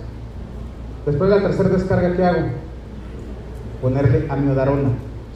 Porque la amiodarona, en el escenario de los ritmos desfibrilantes, es el fármaco que va a ayudar a evitar que vuelva a caer en un ritmo desfibrilable si logro sacarlo del ritmo desfibrilable. Pongo adrenalina, tres descargas, le acabo de administrar adrenalina, el siguiente fármaco es amiodarona. Tengo que administrar amiodarona porque en caso de que salga, si me va a evitar que vuelva a caer en ese ritmo desfibrilable. ¿Queda claro? Tres descargas y lo hago. Sulfato de magnesio. ¿Por qué pongo sulfato de magnesio? ¿Qué tiene? Fibrilación ventricular. ¿Tiene la clásica imagen del ovillo de dientes de sierra? No, tiene la clásica imagen de uso. No, no es Torsade Points. Y además dijimos, Torsade Points puede utilizar sulfato de magnesio si está vivo. Porque si está muerto, entonces, ¿en qué algoritmo entra? Acuérdense, Torsade Points, ¿qué es? Taquicardia ventricular polimórfica del tipo puntas torcidas. Si tiene pulso, entonces sí me voy a taquicardia sin sulfato de magnesio. Pero si está muerto, pues desfibrilo. ¿sí? O sea, todo se basa en si vive o muere. Desde el César, todo se basa en eso, ¿no? Aquí igual. Está vivo, perfecto, me voy a los algoritmos de bradicardia taquicardia. Está muerto, me voy a los algoritmos de paro. ¿sí? Y los trato igual. Lo que dicen los algoritmos. Amiodarona, no hay amiodarona, lidocaína.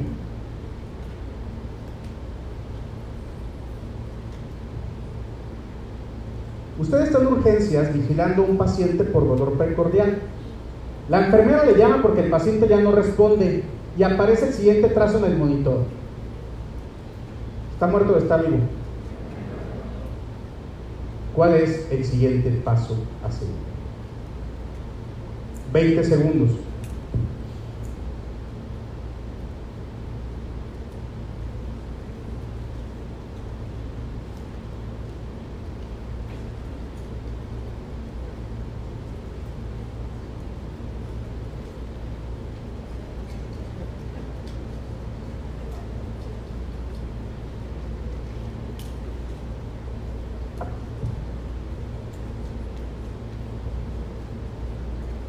Tiene un paciente muerto. ¿Cuál es el siguiente paso a seguir? Por un 100%. 81%. A ver, ¿qué dijimos? ¿Cuál es el primer paso ante un paciente que está en paro? Activar sistema de respuesta a emergencias. A ver, en la vida real, si están de guardia en urgencias, llega y les dice la enfermera, doctor, un paciente se puso malito. Llegan y lo encuentran así. ¿Qué hacen? Chicharra, ¿no? O sea, presiona la chicharra de todo el equipo, porque yo solo no voy a poder. O sea, ustedes no son el equipo de respuesta a emergencias, ¿no? Identifico y el primer paso es activa el sistema de emergencias. ¿sí? Presiona la chicharra y que todos se vengan. Porque si ustedes inician con presiones torácicas, ¿qué va a pasar? No va a cansar, ¿no? Entonces, repito, no importa si es en la etapa prehospitalaria o en el hospital, siempre hay que pedir ayuda. ¿sí? Soy residente del trauma y estoy de guardia. Cae en paro, ¿qué hacen? Habla de los residentes de interna. Pido ayuda, eso dice el algoritmo. O sea, nadie puede decir que no. ¿Sí? Pues pido ayuda. Pues eso dice, ¿no? El algoritmo. Activar el sistema de emergencias. Ya que lo activo, pues inicio RCP, no importa en qué parte estés. Una vez activado el sistema de emergencias, ahora sí, 30 segundos.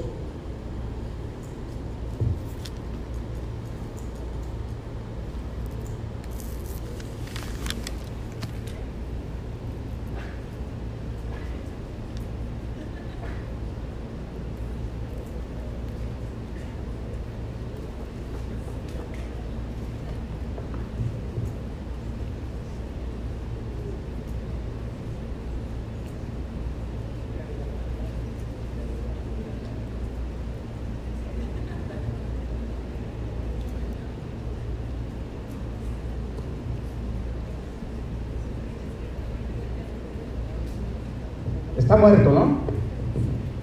¿Tiene ritmo desfibrilable? ¿Qué es lo mejor que podemos hacer? Por un 100%. 74. A ver, me prometieron que había quedado claro eso, de que si estaba disponible el desfibrilador, ¿qué hacíamos? Entonces, ¿por qué le dan reanimación?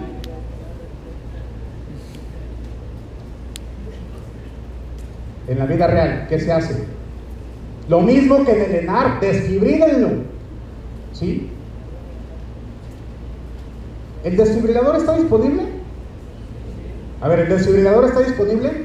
Sí, aquí está. O sea, e- el examen te está diciendo, doctor, aquí está, mira, aquí, aquí. Desfibrilador. ¿Sí? Tienes desfibrilador en un ritmo desfibrilable. Pues yo le doy compresiones. ¿Sí queda claro? Si tienen un ritmo desfibrilable y viene la opción de desfibrilar, desfibrilen. Lo mejor que, va, que le pueden hacer a ese paciente. Se los puse en una diapositiva, así grande. ¿Sí? Si está disponible el desfibrilador, desfibrílalo. Si no está disponible, ¿qué hago? Doy reanimación mientras Llega. llega el desfibrilador. Ahora, escenario del nacional, ¿no? Pues este es un escenario. El otro escenario es este. 30 segundos, contesten.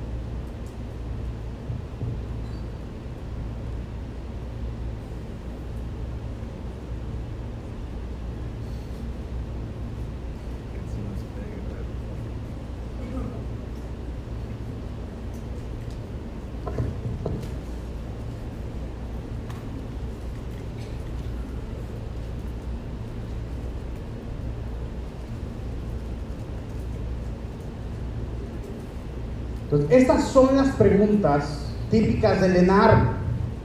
Tienes un paciente muerto con un ritmo desfibrilable, pero no tienes desfibrilador. ¿Qué haces? Das compresiones, das ventilaciones, orointubas o puedes amebarona. Vamos a ver los porcentajes. 94%, excelente. 4% que va anestesio, ¿ah? ya le paso algo. Chorrito de miodaro, ¿no? Entonces, ¿ven las diferencias? Porque, doctor, si me preguntan qué hago, ¿qué contesto? Lo que venga. O sea, te ponen desfibrilador, pues desfibrílalo. No viene la opción de desfibrilar, o sea, no tienes ahí disponible el desfibrilador, te debe de quedar claro que inicias con compresiones torácicas. Inicias con compresiones torácicas. Miren, ese es el que les puse. En el caso de un paro cardíaco en víctima adulta y con disponibilidad inmediata, desfibrílenlo. ¿Tienen disponibilidad inmediata? Ahí está, mira, aquí, estoy. Úsame. Primero hago eso. Siguiente pregunta, 40 segundos.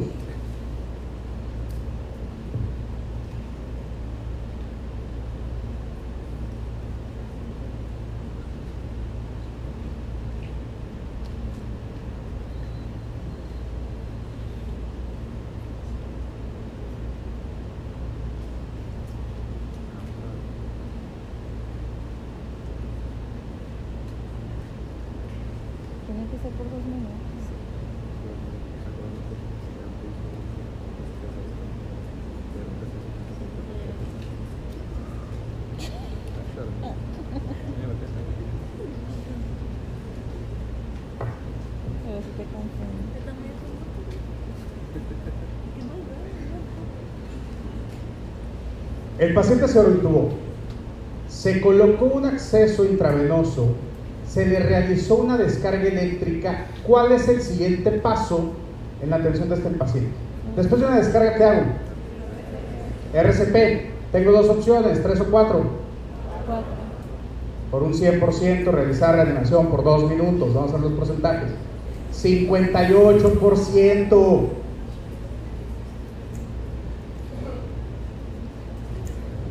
Tengo un ritmo desfibrilar. Lo desfibrilo. ¿sí? La, la desfibrilación es para reiniciar el corazón. Sí, o sea, se da la descarga y el corazón queda contado, se reinicia. Dicho de otra manera, es como cuando reinician su teléfono.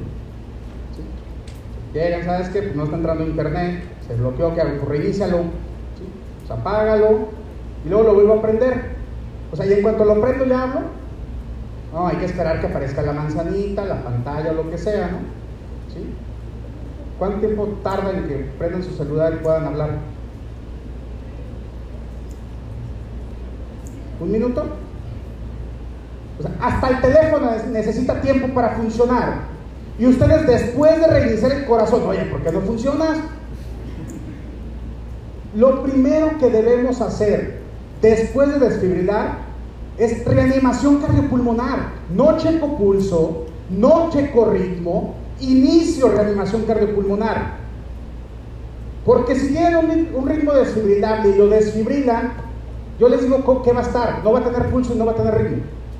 ¿Sí? Oiga, doctor, pero yo el otro día desfibrilé un paciente y en cuanto lo desfibrilé tenía pulso y ritmo. Entonces no estaba en paro. Porque se reinicia. ¿Sí?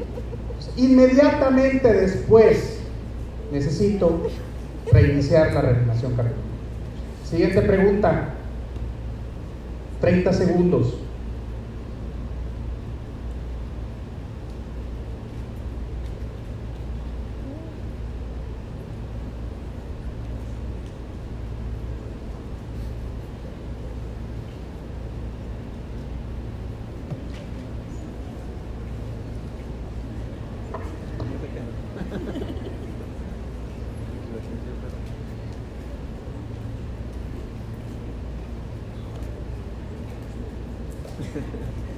¿Qué le ponen?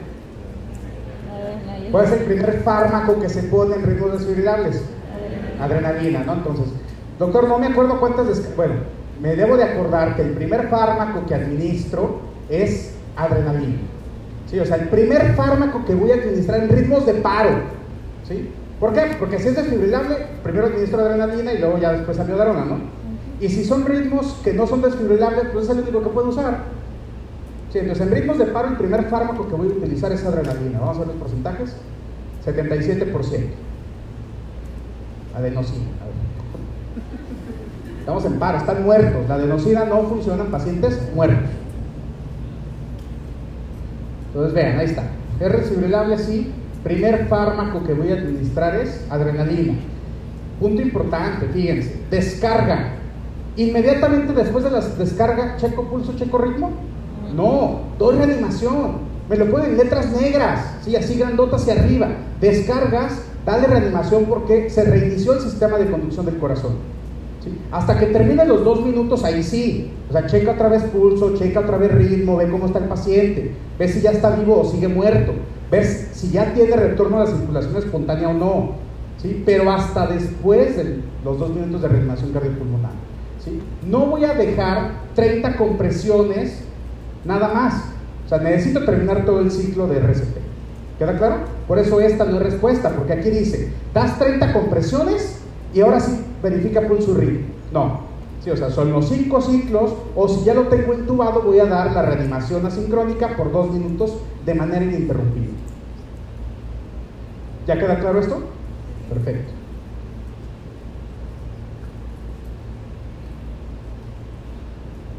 Después de la tercera descarga, el ritmo del paciente cambió y ahora está así. ¿Cuál es el siguiente paso a seguir? 20 segundos. Una tercera descarga, sí. Sí, vaya. ¿Tercera descarga nada más?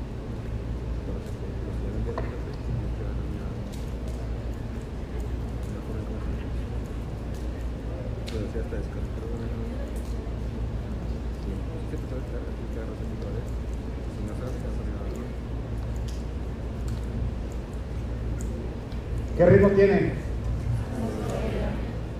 ¿Qué es lo que podemos hacer en asistolia? ¿Qué es lo que debemos de hacer en asistolia? Vamos a ver los porcentajes. 79%.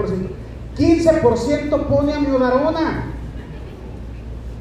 A ver, si un paciente está muerto, ¿qué es mejor? ¿Darle compresiones torácicas o ponerle amiodarona? Dar compresiones torácicas. ¿Por qué? Porque está en asistolia, porque está muerto, porque eso me dice el algoritmo. Si vean, a ver, ¿tiene ritmo desfibrilable? Sí. ¿Qué hago? Regrésate. ¿A dónde? Pues aquí, ¿no? Reanimación cardiopulmonar. ¿Sí? O sea, tienes 10, acuérdense que lo único que pueden esperar entre compresiones torácicas son máximo 10 segundos. ¿Sí? O sea, está muerto. Lo mejor que puede hacer es otra vez dar compresiones torácicas. Esa es la importancia de los algoritmos que nos digan, tienes que grabarte que inicias con C, que lo mejor que puedes hacer ante un ritmo desfibrilable es desfibrilarlo que si no lo puedes desfibrilar en ese momento, entonces dale compresiones torácicas. Antes que cualquier fármaco, antes que cualquier fármaco. ¿sí? Que si está en asistolia o en actividad eléctrica sin pulso, dale compresiones torácicas. No lo puedes desfibrilar y dale compresiones torácicas antes que cualquier fármaco porque está muerto y el corazón no está funcionando. Y el problema es que el cerebro necesita oxígeno. Y si no le das compresiones torácicas, entonces no vas a tener oxígeno en el cerebro. Y vas a tener una encefalopatía hipóxico-isquémica. A ver, si lo que tratamos de evitar es que hay una encefalopatía hipóxico-isquémica, ¿qué es mejor? ¿Dar compresiones torácicas o poner amiodarona? Pongan compresiones torácicas. La amiodarona no lleva oxígeno al cerebro, que yo sepa. No lleva. ¿sí? ¿sí queda claro ya el punto? Compresiones torácicas. Siguiente caso.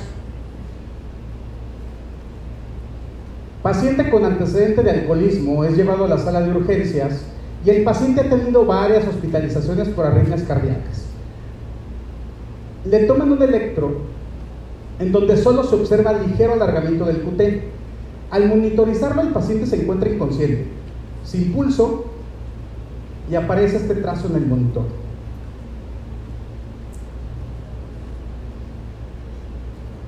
¿30 segundos, contesta.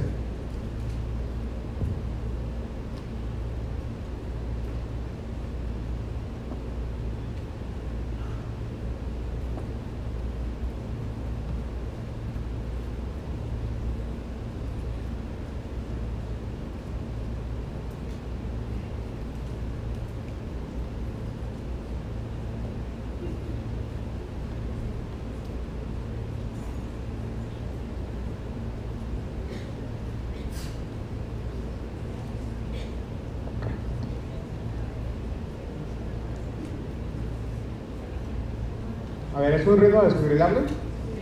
Está muerto y es un ritmo desfibrilable. Entonces, ¿le, pongo un acceso intravenoso? No. ¿Intubación de traquea? Doy un ciclo de RCP y después desfibrilo o inicio RCP mientras llega el desfibrilador. Por un 100%. 94%, excelente. O sea, ¿qué les cuesta contestar así? No hay duda, ¿no? O sea, pues tengo el desfibrilador disponible, lo desfibrilo. No lo tengo disponible. Mientras llega el desfibrilador, le doy RCP. O sea, no me voy a esperar a terminar el ciclo para poder desfibrilarlo. Siguiente pregunta.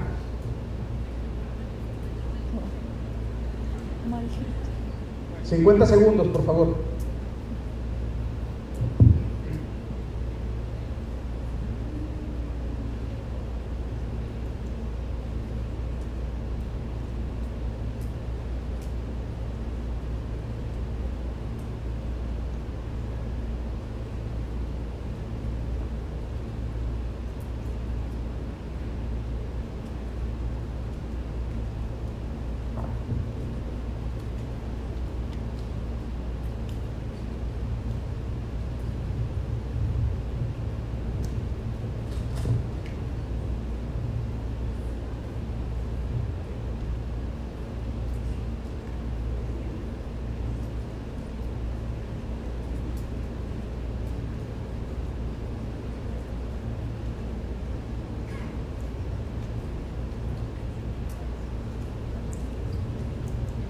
¿Paciente vivo o paciente muerto?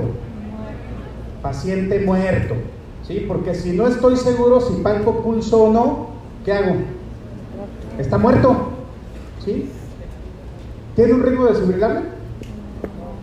No, ¿por qué? ¿Qué, qué tiene el paciente? Entonces, ante una actividad eléctrica sin pulso, ¿cuál es el siguiente paso a seguir? Vamos a ver qué contestaron. 80%. ¿Sí? Entonces recuerden, por favor, si no estoy seguro si palpo pulso o no, no, no palpo. ¿Sí? Lo peor que puede pasar es que me dé un madrazo.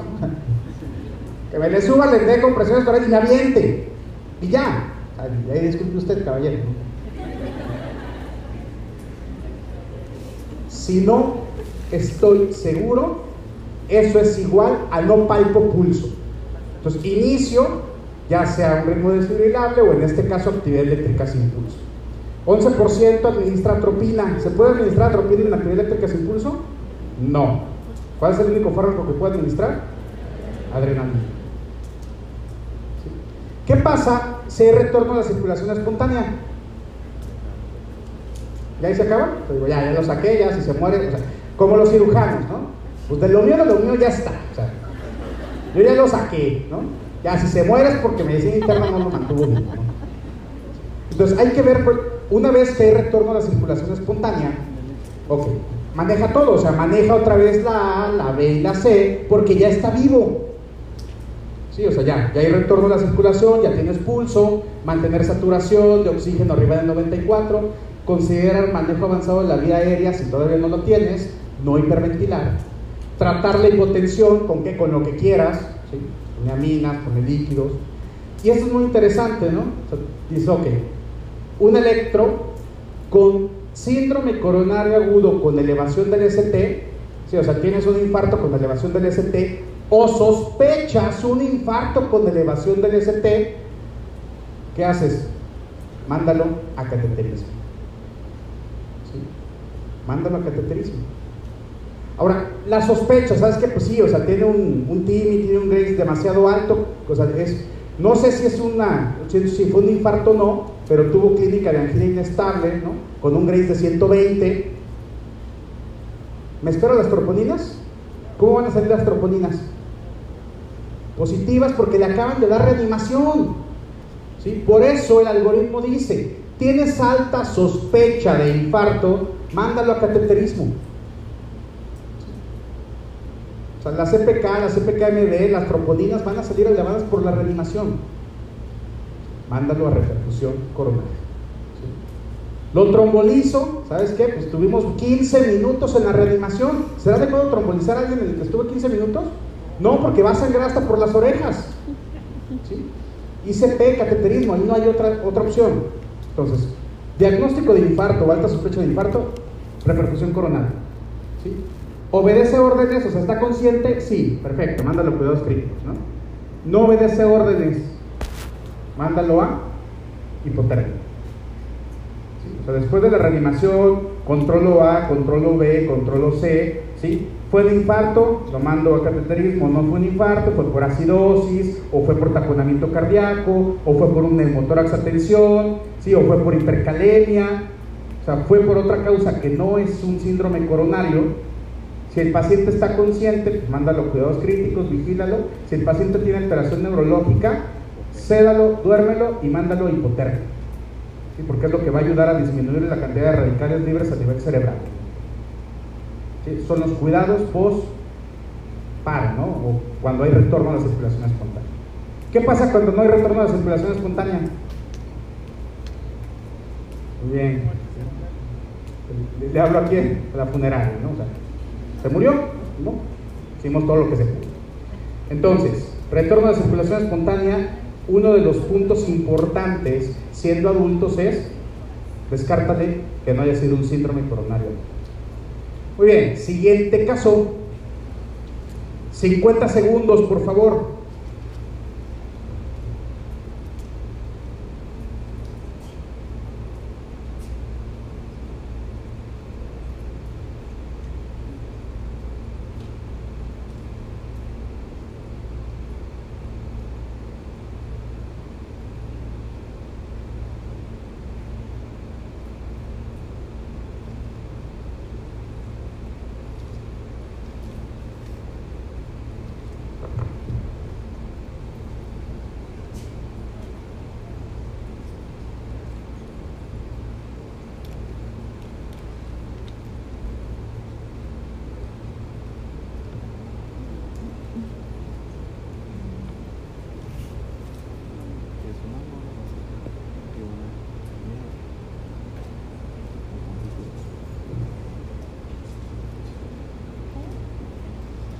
sí, repito. Paciente vivo, paciente muerto.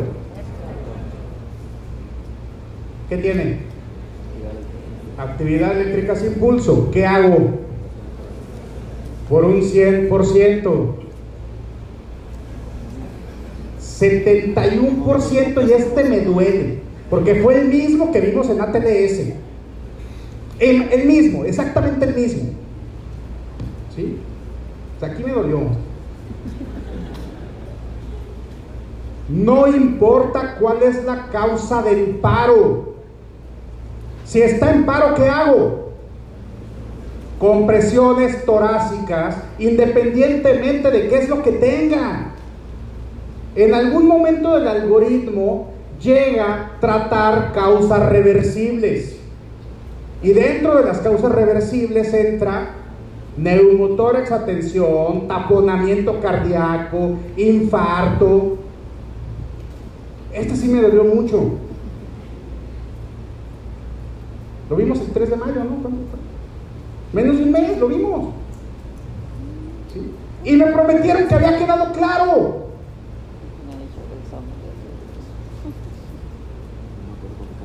Ponme los porcentajes, por favor, si los tienes otra vez. Muy bien, ¿qué voy a hacer en estos cuatro meses y medio? Estudiar, repasar, ¿sí? O sea, aunque piense que hoy ya quedó claro todo lo que vimos, necesito programar un repaso, ¿sí? ¿Por qué? Porque llega la curva del olvido, porque en este mes olvidé que este caso ya lo había contestado, y no sé si la otra vez lo saqué bien o me volví a equivocar. Necesitamos aprender de los errores.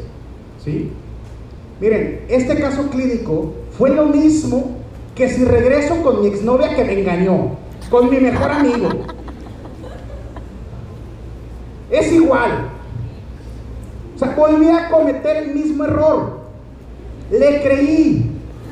Me dijo que me quería.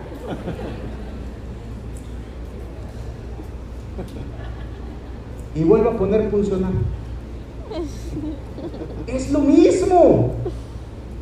Es más, se me hace que hasta esto es peor. ¿Sí queda claro? Pues necesito seguir repasando. Todo lo que ya he estudiado, necesito ver cuándo lo voy a volver a estudiar. ¿sí? Las presentaciones en la plataforma se ponen en formato interactivo para que vuelvan a contestar. Porque si no, nada más me brinco las diapositivas y ya.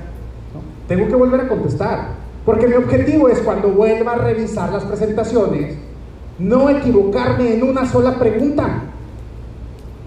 Si estoy repasando las presentaciones, ¿sí? las que vimos hace dos semanas, tres semanas, y hay cuatro o cinco preguntas que me sigo equivocando, entonces esas las tengo que reestudiar todavía más. Porque son preguntas potenciales que me van a aparecer en septiembre y que no puedo volverme a equivocar. ¿Queda claro? Entonces, inicié la sesión diciendo, a ver, ¿qué pasa si siento que estudio, que estudio y no avanzo? Hagan su drama. ¿sí? Lloren, deprímanse, lo que quieran. ¿sí? Ya después de que hagan todo eso, pónganse a estudiar. La mejor manera de poder recordar lo que han estado estudiando, pues es, es estudiarlo más seguido. Eso va a mejorar su seguridad, eso va a mejorar precisamente su capacidad ¿no? de razonamiento y de contestar bien. Y aunque uno piense que no le está sirviendo, todo funciona. ¿sí? Todo funciona, ¿no? No se desesperen, tengan confianza en todo lo que han estudiado, pero sigan haciendo. Que si no, siguiente caso. 50 segundos, por favor.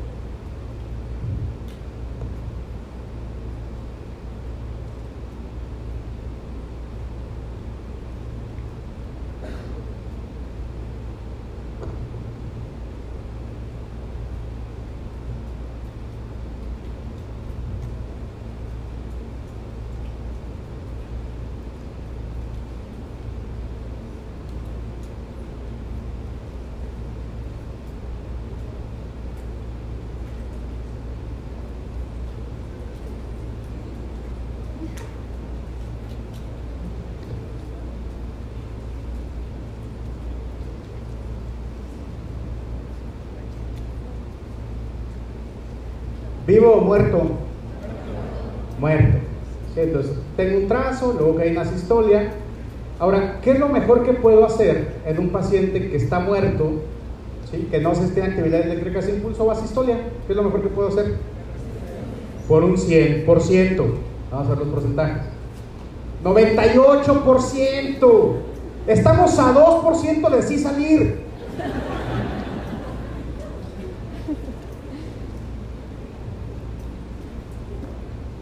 Está.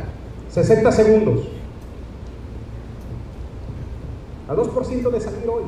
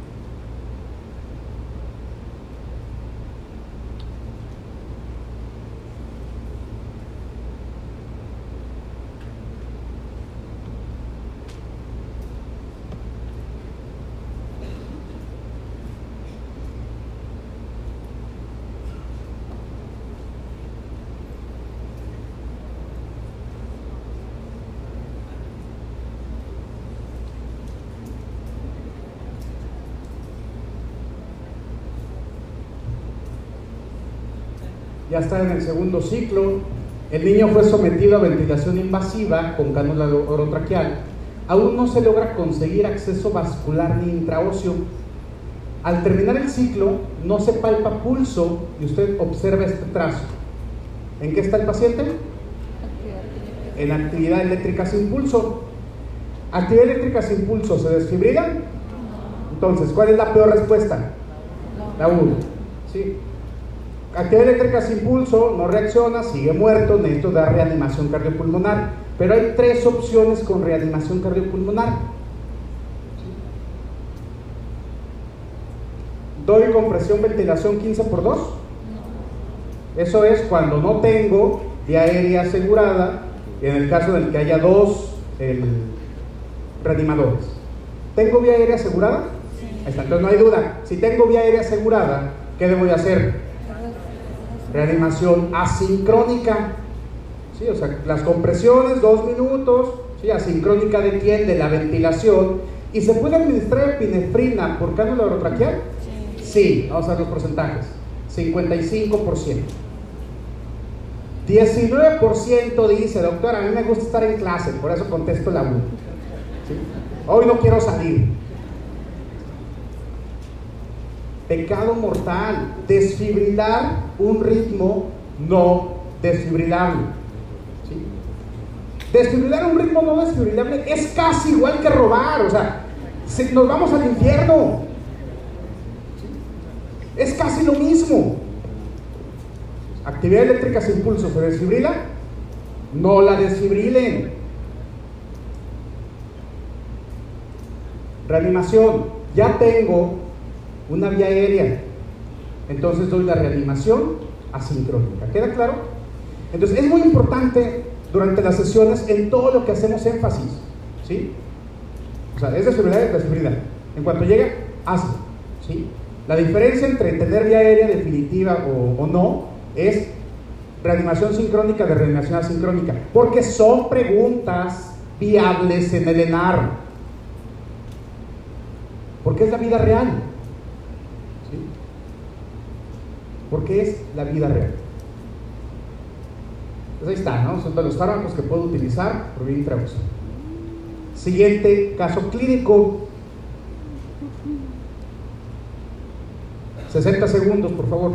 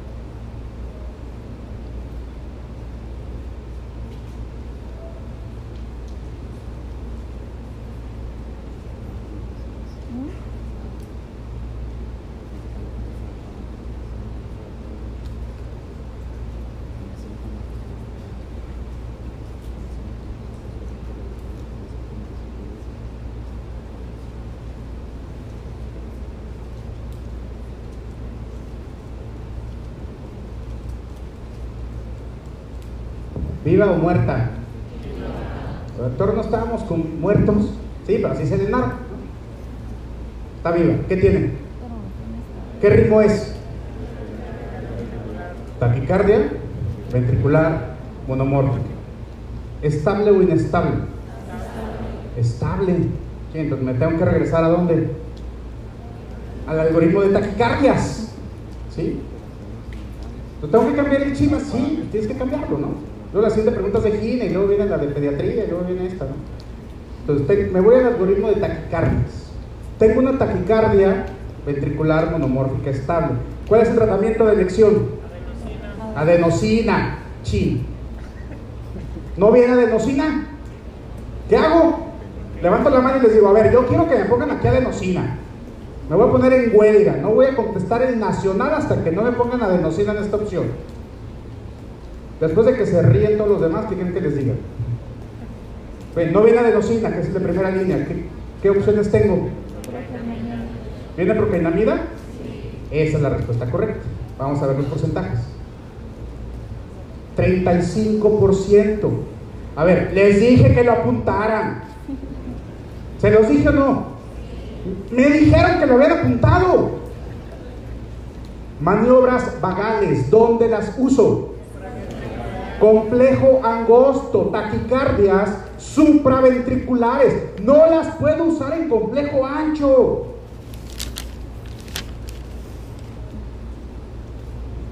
Me sentí como Galileo, les digo algo y me juzgaron de loco.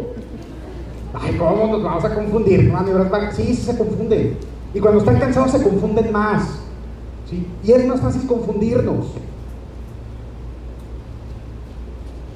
Por eso es mejor equivocarme aquí. ¿Sí? Sí, cierto, me equivoqué. No me vuelve a pasar. A excepción que me pongan un neumotórax, ¿no? No me vuelve a pasar. ¿Sí? Maniobras vagales solo se utilizan en taquicardias de complejo angosto estables. Para los de complejo ancho estables siempre son medicamentos. Adenosina porque es regular, porque es monomórfica, porque es estable. No viene adenosina, procainamida. ¿sí? Si no viene procainamida, ¿qué puede venir? Amiodarona. Si no viene amiodarona, total, ahí está. ¿sí? eso es lo que me debo de aprender. Menos es lo que dice. Muy bien. Vamos a ver algo, unos casos clínicos rápido, ¿va? ¿Sí? ¿O ya terminamos? Pues valoración, miren, es que este niño me cayó re bien. Escribe con cifra los siguientes números. Entonces él dijo 10, pues el siguiente es 11. 98, pone 99. 81, pone 82. 66, pone 67. Y creyó que le habían puesto un 10. Me encantó. Muy inteligente. Muy bien. Primer caso. 60 segundos para contestar la primera, por favor.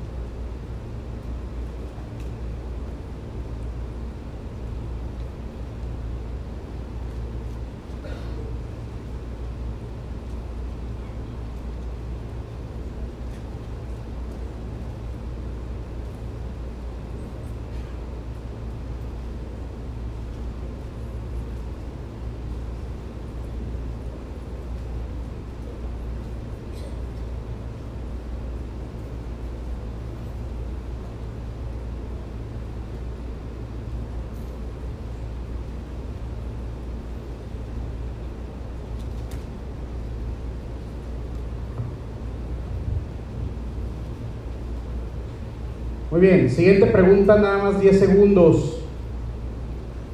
¿Cuál es el manejo en este momento?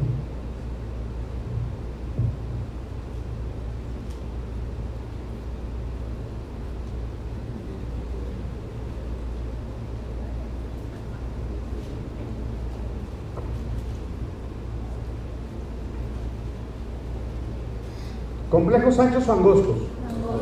Regular o irregular. ¿Más de 150? ¿Qué es? Taquicardia supraventricular, 100%. 87, estamos a 13 de salir. Entonces tengo una taquicardia supraventricular. 6% puso fibrilación auricular. No es regular, no es FB. Y luego dijimos, esta parte es igual, ¿no? En todas.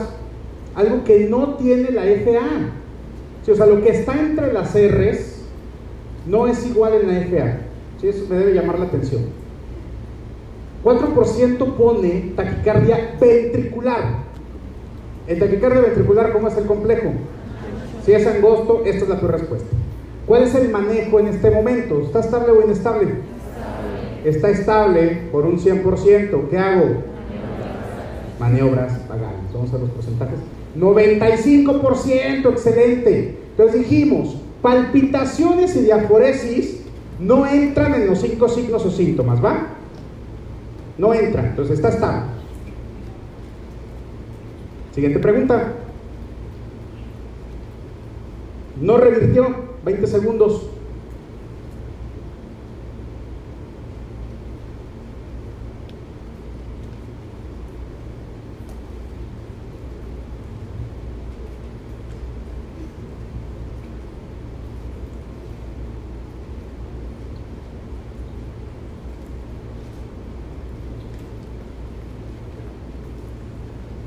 No revirtió. ¿Es regular?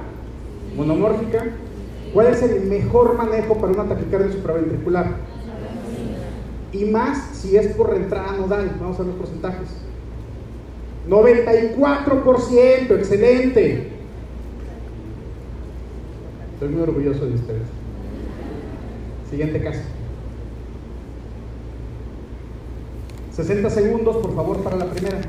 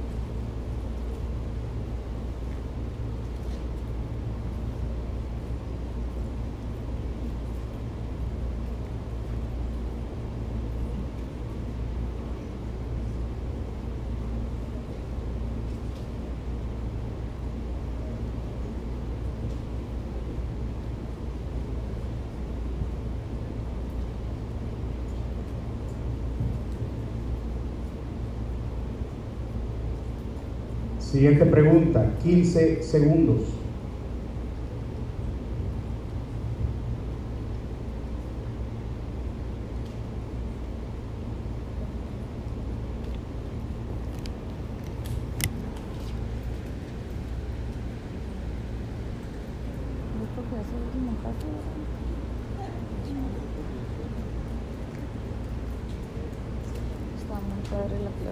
Paciente vivo, paciente muerto. ¿Qué ritmo observamos en el monitor? Entonces, ¿cuál es el diagnóstico? Taquicardia ventricular sin pulso. Vamos a ver los porcentajes.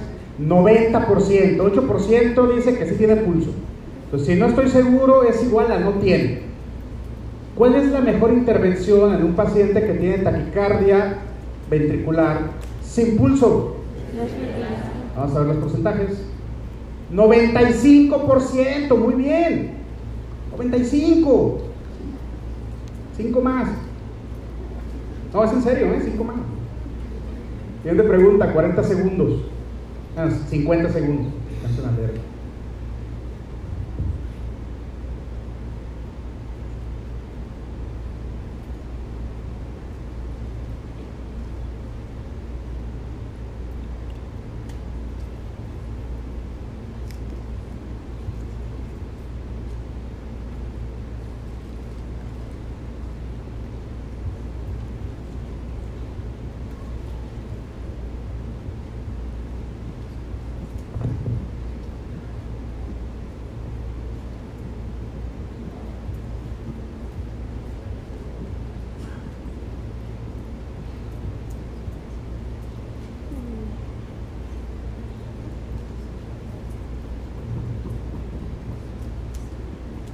Paciente muerto que desfibrilé.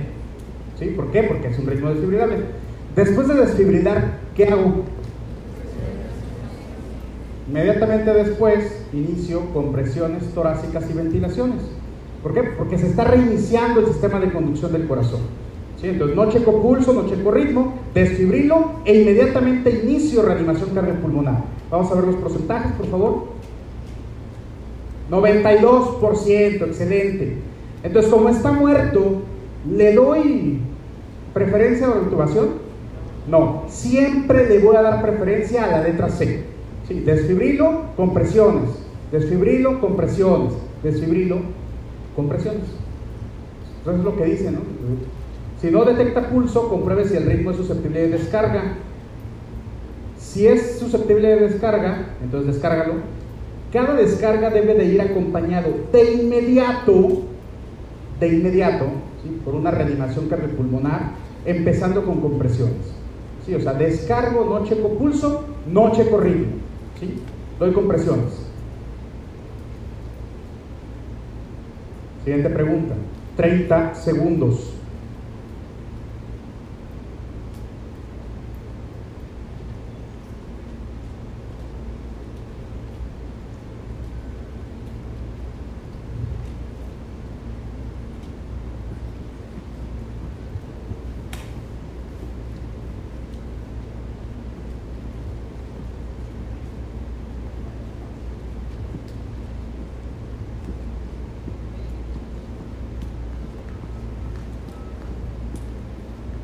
¿Ya le puse fármacos?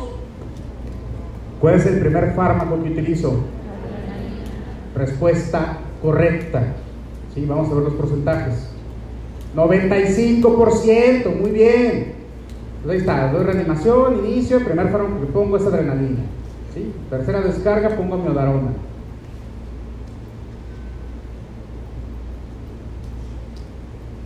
Siguiente pregunta. 50 segundos, por favor, para la primera.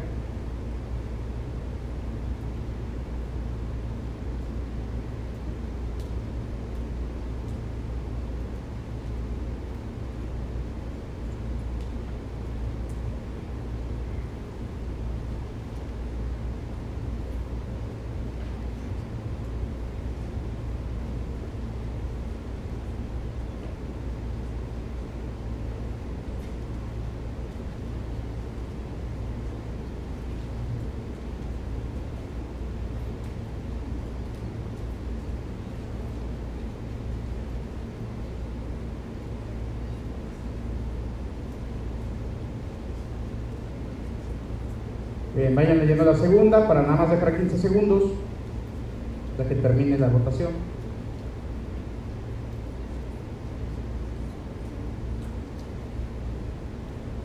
Muy bien, siguiente pregunta, 15 segundos.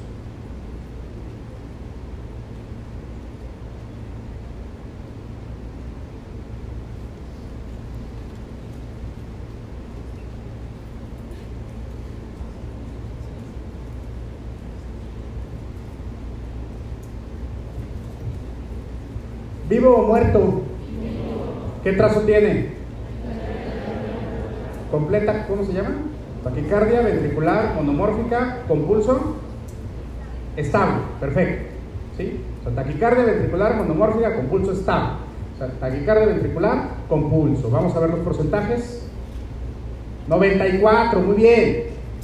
¿Cuál es la mejor intervención para un paciente que tiene una taquicardia ventricular monomórfica con pulso estable?